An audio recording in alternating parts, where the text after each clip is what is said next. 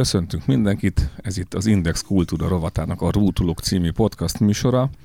Mai vendégünk mm, a Magyar Zenei Tanács nagyon-nagyon-nagyon friss és új elnöke, egyébként pedig egy nagyon régi, komoly zenei berkekben ismert és nagyon-nagyon, hogy mondjam, agilis és, és teremtő erővel megáldott ember Zsoldos Dávid. Azt elkezdtünk beszélgetni arról, hogy de jó lenne, hogy eljönnél hozzánk beszélgetni, hogy mi is ez a Magyar Zenei Tanács, akkor így mondtad a telefonban, éppen Zürichből jöttél, mert az Európai Zenei Tanácsnak is az elnökségi tagjába kerültél, úgyhogy gratulálunk ehhez a kinevezéshez. Mielőtt még válaszolnál mai kérdezőtársam Kozár Alexandra lesz, a Index Kultúra rovatának munkatársa, és Réti Nóra lesz a, a technikai segítőnk. Szóval Isten hozott nálunk. Sziasztok, nagyon köszönöm a meghívást, aztán, hogy ilyen szép felkonfort, nem is tudom, mikor kaptam utoljára, és igen, a, a hír igaz, tehát a Magyar Zenei Tanács is elnökséget, illetve elnököt választott, talán három hete, és Zürichben részben azért voltam, mert az Európai Zenei Tanácsnak is tisztújító közgyűlése volt, igaz csak Zoomon, de majd Zürichről is legkésőbb részletesen, és újra választottak a, az elnökségbe, ami egy nagyon nagy megtiszteltetés megtiszteltetés. Természetesen is ugye kicsit szkeptikus is voltam, mert volt tíz jelölt, Magyarország imázs azért most nem veri az egeket európai körökben, tehát az a,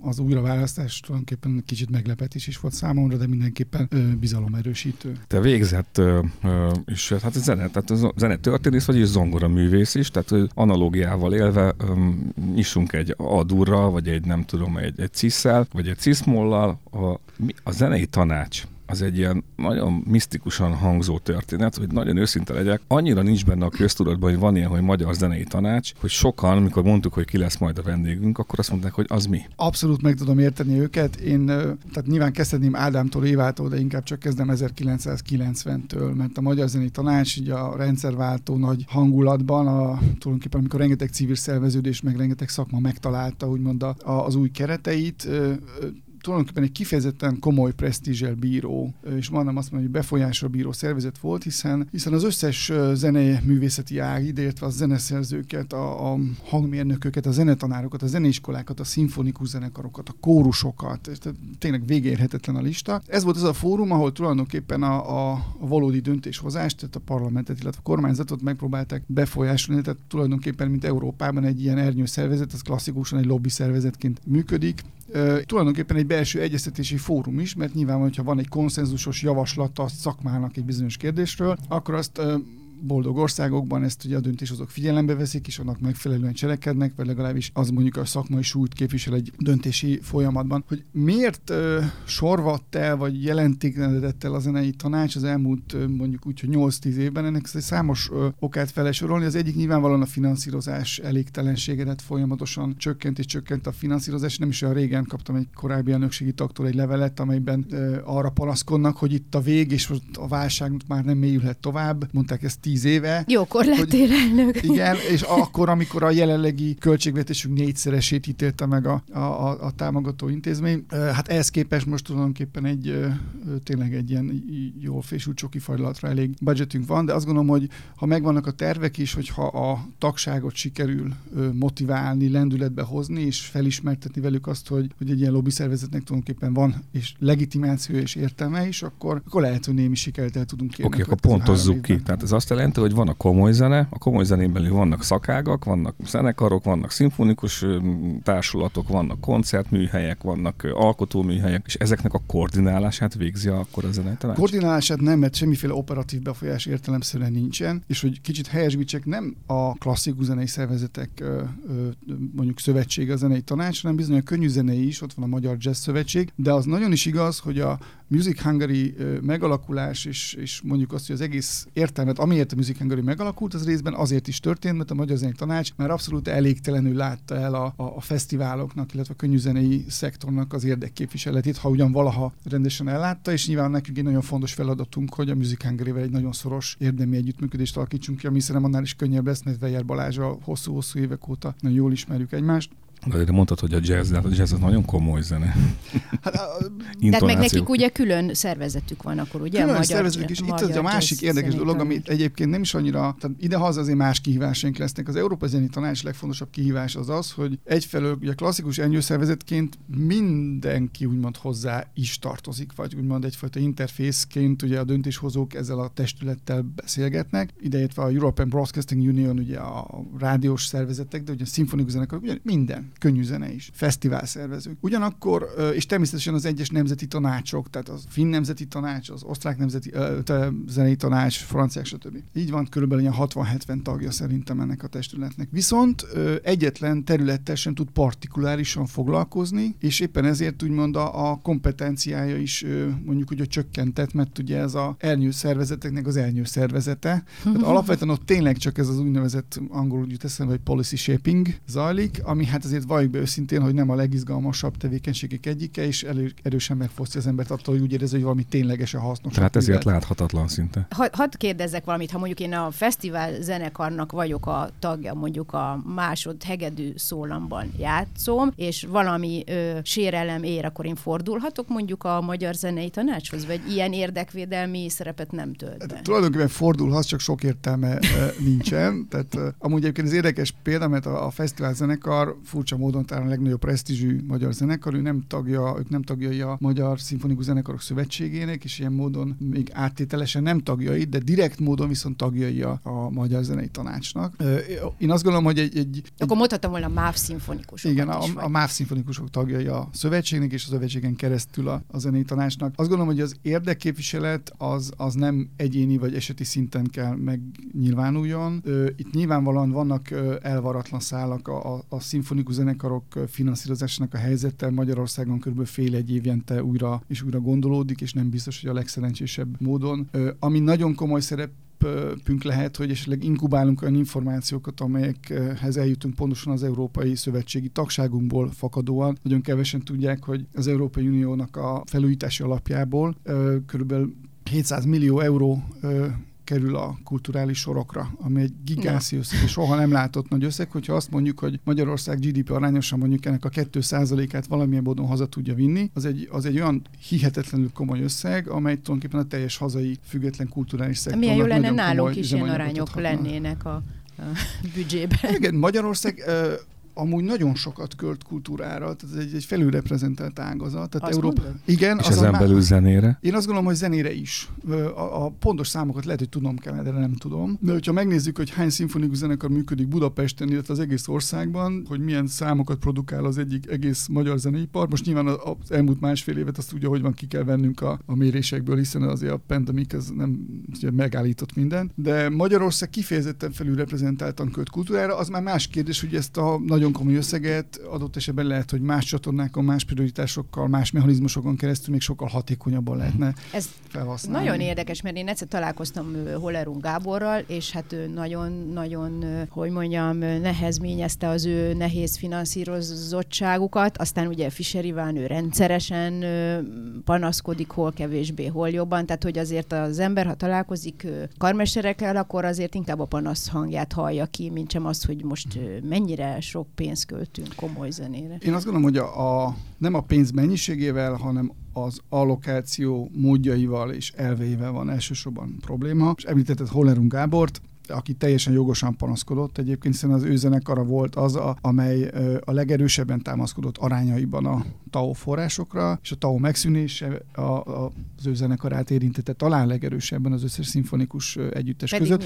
Viszont az elmúlt napokban ö, megszületett a kiegészítő támogatásokról a, a döntés, és ez a döntés egyébként pont a Budafoki Doknányi zenekart érintette kiemelten Ó, pozitívan, tehát tulajdonképpen az most így első ránézése, bár nem beszéltem a Gáborral napok óta, de azt gondolom, hogy ők most pont Reméljük, hogy hallgat fognak. minket, de és jó, most örül. egy véletlen, De ugye a probléma az pont az, hogy, hogy van egy kultúra finanszírozási mechanizmus, adott esetben ez hirtelen megszűnik, anélkül, hogy már kész lenne az a típusú mechanizmus, amelyet egyébként a résztvevőkkel legalább valamilyen szinten egyeztetnek, és amelyekről valamilyen hatástanulmány esetleg előzetesen készülne. De akkor a Magyar Zenei Tanácsnak erre van, vagy akkor most majd a jövőben lehet befolyása, hogy a megfelelő helyekre allokálják a megfelelő pénzeket? Hát ez alapvetően a politikai döntéshozók múlik. Ez is igaz, hogy nem csak rajtuk, mert nem biztos, hogy a zenei tanács az elmúlt években ö, minden esetben letette azokat az elő előkészítő anyagokat az asztalra, amelyeket esetleg le kellett volna tenni. Tegyük hozzá egyébként ezekre erőforrása sem volt mindeddig, most sincsen, próbálok ezen esetleg változtatni, hogyha tudok, de, de nyilván ezen kettőn áll, tehát a tanácsot, a, a kutatást, a felmérést el kell végezni a szakmának, és egyébként ez csak közösen lehetséges, és utána a döntéshozókat kell abba a helyzetbe hozni, hogy tudjanak úgy dönteni, ahogy a szakma szeretné. És nyilván utána ez az ő felelősségük, hogy figyelembe veszik a döntéseket. Azt most felolvasom szó szerint, mert ugye a Magyar Zenei Tanács meghatározása, ezt a, csak a mondat részt, hogy a magyar zenekultúra fejlődésének társadalmi eszközökkel való előmozdítása. Akkor mit, mit értünk társadalmi eszköznek, vagy lehetőségnek? Én azt gondolom, hogy ez még a, a boldog békeidők termék, ez a mondat valamikor a 90-es évek hát elejéről. A létező honlapról olvastam. Amikor hát azt a létező honlapot, azt azért nem nagyon feszegessük már annak a fri, honlapnak a frissülését, meg, meg, meg igen, idejét, hogy a zenei tanács korábban, nyilván amikor még az anyagi lehetőségei teljesen mások voltak, akkor saját projektekkel is bírt, saját projekteket is kivitelezett, amelyeken keresztül egyébként edukációs és egyéb tényleg komoly programokat rakott össze. Én azt gondolom, hogy ez, ez nekünk nem igazán feladatunk, tehát nekünk arra azért nagyon vigyáznunk kell, hogy, hogy mi a, a tagságunk összérdekét kell képviseljük, és nem biztos, hogy bele kell másznunk olyan feladatokba, amelyeket egyébként az valamelyik tagunk vagy tagjaink végeznek. Például, amit biztosan tudom, hogy fogunk csinálni, ősztől szeretnénk indítani, pontosabban újraindítani egy ez a bizonyos TEA délután sorozatot, amely szakmai beszélgetések lesznek, tagságnak, de nyilvánosságnak is, amelyben úgymond ki lehet beszélni ezeket a problémákat, meg lehet vitatni. Oké, okay, tehát ha jól értem, akkor a, az érkezéseddel egy gyökeres változás várható a Magyar Zenei Tanács működésében, mert ugye ez nem egy felülről, hanem egy alulról működő tanács lesz. Így van, és hát bízom benne, ez nyilván azért előre nem iszom a medve bőrére, tervek vannak, elhatározás van, hogy aztán az erőforrásokat, kapacitásokat mennyire tudjuk mögé tenni, azt, azt még nem tudom, de, de meglehetősen elszántak vagyunk. A a másik pedig az, hogy egy legitimációs kérdés is, hiszen a, a zenei tanács, miután ö, keveset tudott a tagjainak adni az elmúlt években, ezért azt gondolom, hogy nagyon fontos ö, tagok hiányoznak. So, nagyon fontos szervezetek vannak, amelyek még áttételesen sem tagjai a Magyar Zeni Tanácsnak. Mondja, például a MIPA, vagy az Operaház. Oh, de, te, te, de, de te mind a kettőn tanácsadó vagy. Én mind a két intézménynek dolgozom, hát inkább szerkesztőként, mint tanácsadóként, nyilván ez a kérdés, hogy mi a sapka rajtunk, de azt gondolom, hogy őket is érdekelték kell tenni abban, és fel kell ismerjék, hogy nekik miért fontos az, hogy létezik egy ilyen típusú ö, szervezet. Jó, hát most említették két nagyot, a MIPA, meg az Opera, tényleg mondjuk, ha a Nemzeti Zene Irodalmat veszük, és koncertszervezést és kulturális életet, akkor ez a két leghatározottabb, legnagyobb pak közé tartozik. Most azért mondom, van ott még tíz közül, de, de az azt jelenti, hogy az érdekképviselet azért a személyes jelenléten is múlik. Tehát, hogyha te nem lennél mondjuk ott bármiféle idézőben együttműködő tanácsadó, akkor, akkor neked oda be kéne menni, újra fel kéne venni a kapcsolatot. Tehát... Hát, nyilván egy, egy meglévő adott esetben sikeres vagy sok éves munkakapcsolat az hitelesíti az embert, esetleg az ügyet, amit képvisel, de én azt gondolom, hogy ettől függetlenül bárki is lenne a Magyar Zenei Tanács elnöke, meg kellene keresni, vagy megkereste a műpát, az operaházat. Tehát azt gondolom, hogy nekik is fontosnak kell tartaniuk, hogy egy ilyen fajta szakmai beszélgetésben részt vegyenek, hogyha tényleg van eredménye, van tartalma. Mert, mert egyszerűen nem várhatjuk el a döntéshozóktól a jó döntéseket akkor, hogyha nem adunk meg nekik minden egyes, minden inputot, minden területre egy inputot. És adott esetben az a másik része is, ez nyilván egy kicsit a pushing, hogy nem hozzuk napvilágra azokat a javaslatokat, nem tesszük publikus a javaslatokat, amelyeket a szakma képvisel. Utána egy döntéshozónak nyilván nehezebb egy szakmai vélemény ellenében dönteni, hogyha egyébként tudja, hogy a közvélemény ismeri, hogy a szakma egyébként mit szeretne, mondj, megoldás javasol. Mondj légy szíves, csak mondjuk három olyan legfontosabb pontot, amiben azt mondod, hogy tehát mindenképpen javaslatot készültök tenni. Az, hogy mindenképpen készülünk a javaslatot tenni, ez talán sok lenne, hogy ebből hármat nem tudnék mondani. Én egy konkrét területet ki tudnék emelni, előbb beszéltünk a szimfonikus zenekarok finanszírozásáról, amely egyébként alapvetően, és hangsúlyozom, alapvetően egy, egy, egy, egy megoldott kérdés kérdés, tehát nincs krízis, hogy most a szimfonikus zenekarok nem működnek, és egy pici zárójelet engedjetek meg most, hogy néhány hete, talán már egy-két hónapja is volt egy cikk a New York Times-ban, hogy mi van most a Metropolitan Operával és a Metropolitan Opera zenekarának, ami a világ egyik úgymond ilyen csúcsintézménye, az opera zenekarának 40%-a már a városban sincs nem hogy az újraindításról lehessen beszélni, 15% elmegy nyugdíjba, maradék részben eladta a, a vonóját, hogy ki tudja fizetni a, a lakáshitelt, eljött, eljött Dresdába játszani, stb. Tehát, tehát Magyarország és egyébként Európa általában, ahol a, az állami önkormányzati források eltartják az intézmény egy jelentős részét, stabilan tartják, tulajdonképpen most a legboldogabb, legvidámabb barak az egész világon, egy kicsit, és a második helyre még mindig tulajdonképpen a távol-kelet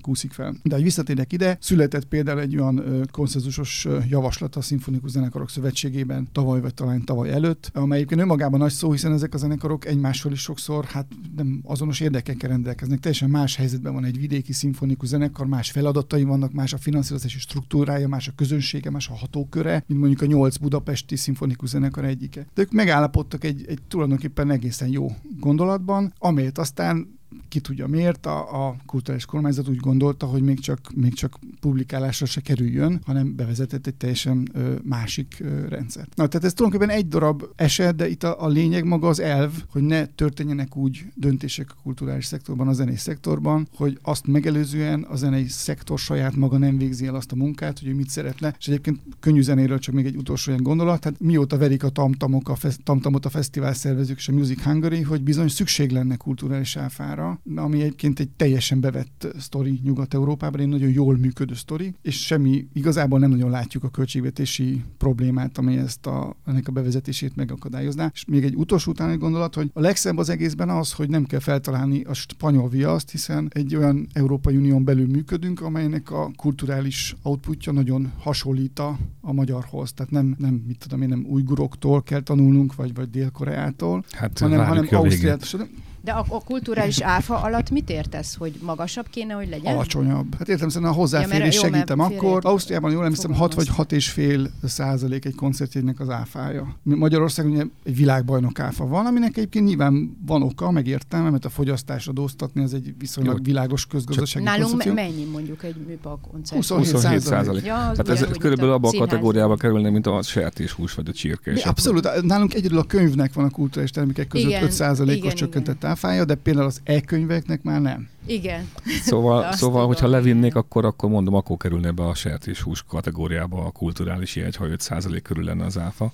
Mondjuk az egy baráti lenne, de ettől mondjuk növekedne a látogatók igénye? Tehát, hogy tömegek mennének koncertekre? Hát ez gondolom, hogy tömeges, tehát alapvető struktúrás változást nem szabad egy ilyen rendelkezéstől várni, viszont az biztos, hogy egy nagyon nehéz helyzetben lévő szektornak a bevételeit nagyon komolyan meglökni, hiszen egy változatlan eladási ár mellé egy, egy csökkentett adóteher tartozna, tehát mondjuk a különbség ott maradna a fesztivál szervezőknél, vagy fordított esetben lehetővé tenni a, a jegyek árának a csökkenését, tehát adott esetben egy szélesebb szélesebb kör ja. engedné meg magát. És van egy másik nagyon jó iniciatíva, amit a, a franciák most kiterjesztettek, mert ugye korábban is létezett náluk, hogy 300 euró értékben egy nagy-nagy rakás fiatal, tehát az összes francia fiatal kap úgynevezett kulturális kupont, amit ő dönt el, hogy mire költ. Mozi egyre, koncertjegyre, színházba megy rajt, stb. Mi könyvet is vehet. Pár dolgot tiltó listán de nem lehet Netflixre költeni, meg mhm. hasonlóra. És azt gondolom, hogy ha, ha ezt nem 300 euróval, de mikor 80 euróval meg tudnánk Magyarországon csinálni, akkor egyrészt egyrészt behúznánk egy csomó fiatalt azokra a, a, a rendezvény helyszínekre, amelyekre amúgy is szeretnénk újra behúzni a közönséget, tehát ők is könnyebben költenének, hiszen ott a kupon, tudod, ez a, ha már ott van a kezemben, milyenek költsem el. Hát persze, meg a... Másrészt a bevételi tömeget, tehát a kiesett bevételi tömeget ilyen módon ö, tudnánk, egy olyan módon, hogy, hogy egyszerűen verseny is lenne a, az előadóművészetek között. Mert hogy ugye nagyon-nagyon öregszik a koncertközönség, meg az opera közönség, és érdekes, hogy ugye ez a prózai színháznál nincs meg egyáltalán. Tehát, hogy mit lehetne, ez egy nagyon jó ötlet lenne, hogyha a magyar fiatalok is kapnánk mondjuk 80 eurót, de hogy mit lehetne még tenni? Mert például ugye vannak olyan karmesterek, az előbb említettem, akik például a Hollerungából, akik olyan smikkel kísérleteznek, hogy mondjuk filmzenéket, népszerű filmzenéket ö, adnak elő a pódiumon. Ez szerinted ez megoldás, vagy ez a felhigításra? A komoly zenén. Ezt, ezt nagyon jótól kérdezel, mert a, a Cine Music nevű rádióműsort, aminek a Cine koncert a Hollerung Gáborékkal az első koncertje volt, ezt még mi találtuk ki annak idején, és csináltuk meg a Hollerungékkal, és, és azt gondolom, hogy annak idején kaptam hideget, meleget, amikor a klasszik rádió playlistjére betoltuk a filmzenéket, egyébként szigorúan az akusztikus, szimfonikus hangzású filmzenéket, és ez nagyon fontos. Ez ilyen Ennio és azóta már a Bartók Rádion is megjelentek ezek a filmzenék, szerintem egyébként nagyon helyesen. A, a másik, hogy azért ez a, az a végletesen előregedik a koncertlátogatók közösség, közönség, ez, ez azért, ezt ilyen axiumaként én már úgy bő húsz éve hallom, ezért kezdek egy kicsit óvatos lenni, mert van két ellenérvem, tehát egyfelől valóban a koncertlátogatók közönség idősebb, nyilván nem csak a Sziget Fesztivál közönségénél, hanem mondjuk egy átlagos színházban járó közönségnél is. Igen, de mondom, 20 éve is azt mondtuk, hogy ja Istenem, itt mindenki 50-60 pluszos, mi lesz itt 20 év múlva, és egyébként most meg már 20 70 év, pluszos. De, de, nem viszont... egészen, mert a másik pedig az, hogy az összes ifjúsági koncert, de az összes, és nem csak a, a Hollerungéké, hanem az összes, és van belőlük rengeteg, tehát tunát lehet rákezdeni. Az összes zenekar szériában nyomja az ifjúsági koncerteket, és dugig vannak, kivétel nélkül. Ami azt jelenti, hogy szerintem a klasszikus zenének van egy olyan, mondjuk olyan automatikus korfája, hogy így vagy úgy, de az ember hogy valamikor egy picit búvó patakként megfertőződik, aztán egy kicsit talán el is hagyja, és én is egyébként 10-20 évesként izé, gitár együttest alapítottam, én legalább annyi könnyű zenét hallgattam akkoriban, mint, mint klasszikus zenét, sőt. Hát meg ugye zongoraművészként indultál, vagyis hát zongoraművésznek tanultál, hát és igen, az is de, vagy. Hát mondjuk, hogy egy pályaelhagyó zongora művész egy balesetet követően, de, de amúgy, amúgy igen. És én azt gondolom, hogy az embernek kell egy bizonyos kor, amikor utána visszatalál ehhez, megismer, hogy egyébként Mozart meg Beethoven, ez egy eszetlen jó dolog. Más lesz a, másképp fogyasztja az ember, más típusú élményre vágy, ugyanúgy, mint a gasztronómia. Tehát nem gondoljuk azt, hogy a csúcs gasztronómiát 20 évesek fogyasztják maximum, és nem csak anyagi okokból, hanem... Ó, persze, én már, én már régen mondom, hogy ha valaki heavy metalt hallgat, akkor valójában modern barokk zenét hallgat. És ez... Hát amíg hát a kemény rock az igen, nagyon. Igen. Emlékszem annak idején Bódi Zoltán volt kollégám még, még, még nagyon-nagyon régen egy zeneforum nevű szájton, és sokat tanultam tőle könnyű zenéből, és, és ő vele ottan szemezgetünk, mikor hallotta az elképesztő metal zenéket, és mondtam, na figyelj, ez ebből a Vivaldiból van, az pedig abból akkor, szóval ugye, ugye? És a, és a filmek is tényleg tele vannak komoly zenével, tehát a mesefilmektől kezdve a nagyon durván komoly zenei Csajkovszki, Bach, Beethoven van a háttérben, Mozart alapok, tehát hogy Igen. tényleg óhatatlanul beszivárog a gyermekek fejébe ez Még a hadd kérdezem meg, ne haragudj, hogy említed ezt a balesetedet, hogy ha az nem lett volna, akkor te ma zongoraművész lennél? Lehet erről hát beszélni? Ez, lehet, ez, azt gondolom, hogy ez a, mi lenne, ha ez tulajdonképpen így az én fejemben így már nem fordul meg. Tehát az, annyi a tény, hogy én tizen, kb. 11 éves koromtól 18 éves koromig én, én bejártam Moszkvától Los Angelesig a világot Tudom. zongoristaként, és aztán volt egy olyan esemény, amelynek azt tudom, hogy az egyik ujjamat ugye nem nagyon lehetett utána mozgatni, ez meg nem paraolimpia, én ettől még elvégeztem a zongora szakot, de alapvetően már azokra a darabokra építve, amelyeket korábban megtanultam. Ja, tehát ez már a tanulási folyamat alatt történt? Hát alatt, alatt. Én a, a, amikor 18 évesen én felvételiztem a zongorára és zenetudományira, akkor én már tisztában voltam ezzel a problémával, és akkor így, én akkor már nem ambicionáltam a zongorát. És az utolsó komoly koncertemet még a felvétel előtt adtam Zászburgban, egyfajta ilyen búcsú koncerten. Ez is milyen szép, ilyen Mármint, hogy a Zeneakadémiai felvételi előtt? Igen. De aztán elvégezted a szakot végül. El, elvégeztem a De szakot. akkor az tulajdonképpen csak becsületből már, vagy miért? Becsületből, anyám szerintem azért kicsit belehalt volna, hogyha azt a diplomát nem szerzem meg. Nyilván annyi azért kicsit vissza is húzott a, a hangszer, meg egy, tehát nagyon nehéz ezt uh, tulajdonképpen zongorázni iszonyú jó dolog, de, de ezért ez egy, ez egy, egy versenysport, az kicsit máshol szól meg, amikor az ember három egymást követő napon játszik el három szólóestet három városban, akkor bizonyos típusú kockázati tényezőket nem tud úgy fel. Hogy ez egy, ez egy másik, másik dolog, hogy edzőmeccseket játszani, egy, egy bemutató meccset játszani valahol egy pólósnak, az teljesen más sztori, mint felkészülni egy EB-re vagy egy wb re és ott versenyképesen csúcs teljesítményt nyújtani. És Tehát, feldolgoztad azt, hogy nem zongoraművész lettél? Én azt gondolom, hogy tökéletesen feldolgoztam. Az sokkal kevésbé, hogy már sokkal rosszabbul zongorázom, mint egyébként játszhatnék. Az nagyon idegesítő, mikor az ember odaül a hangszerhez, és a fele sem úgy szól, mint ahogy szeretném. De például nekem nagyon nagy élményem volt, hogy most 75 éves lett a korábbi professzorom Baranyai tanár úr, és amikor volt egy ilyen szülinapi koncert a Zeneakadémián, most februárban, persze a pandemik idején, tehát közönség nélkül csak a kamerák előtt, akkor, akkor a legkedvesebb növendékeiből egy csokorra kiválasztottak, Sógor Kovászki Mária játszott, Bogányi Gergely játszott, Szűcsopor játszott, Boros Misi, és akkor én is egy kis brámszot gyorsan felkészültem, és a játszottam szigorúan kottából, mert azt a stressz azért nem akartam magamra, hogy, hogy de nagyon nagy, nagy Az volt, volt az utolsó nyilvános fellépés? Hát amennyire a kamerákat Legutóbbi, nyilvános, hát igen, és az mondjuk úgy, hogy 15, hát 15 éve az első, tehát azért ezt, uh, ezt helyi, helyi értéken kell kezelni. De így legalább érthet érthető, tehát hogy miért fordult a figyelmed a, a, a, a zene, mint, hát mint tényleg társadalmasítás felé. Tehát, hogy akkor, ha, ha nem tudod lejátszani, akkor, meg, akkor, akkor elmondod, hogy hogyan kellene, tehát hogy megismertetni ezt az egész. Hát ez így túl szépen hangzik, tehát én közösségi ember vagyok, de hogy a zene társadalmasításra talán ez a szókapcsolat sem nagyon fordult meg még így a fejemben. Én alapvetően, amikor a, a zongorázást abba hagyva elvégeztem a zenetudományi szakot, akkor nekem abból az jött le, hogy nagyon éhes voltam a tudásra, meg benne mindig volt egyfajta ilyen bölcsész véna, de hogy az nekem nagyon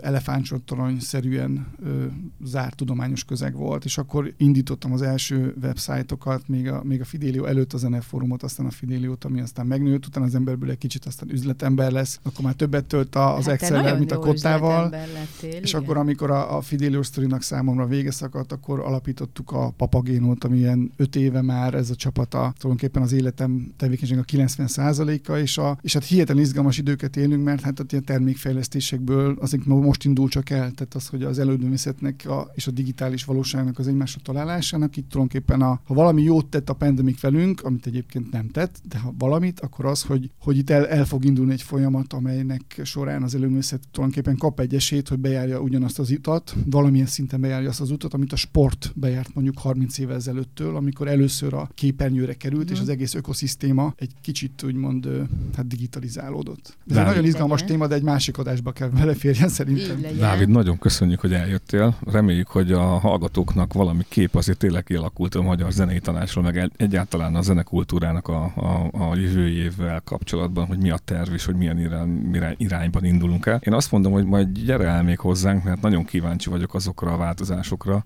amelyeket most itt elkezdtek a Magyar Zenei Tanács csal együttműködve, és, és tényleg azt kívánom nektek, hogy, hogy, hogy legyen egy olyan örömötök ebben, ami egyébként nekünk általában, amikor hallgatjuk a zenét, megvan, tehát az élmény az, az, az, az legyen adott. Úgyhogy köszönöm, hogy és itt És legyen sok zenekritika.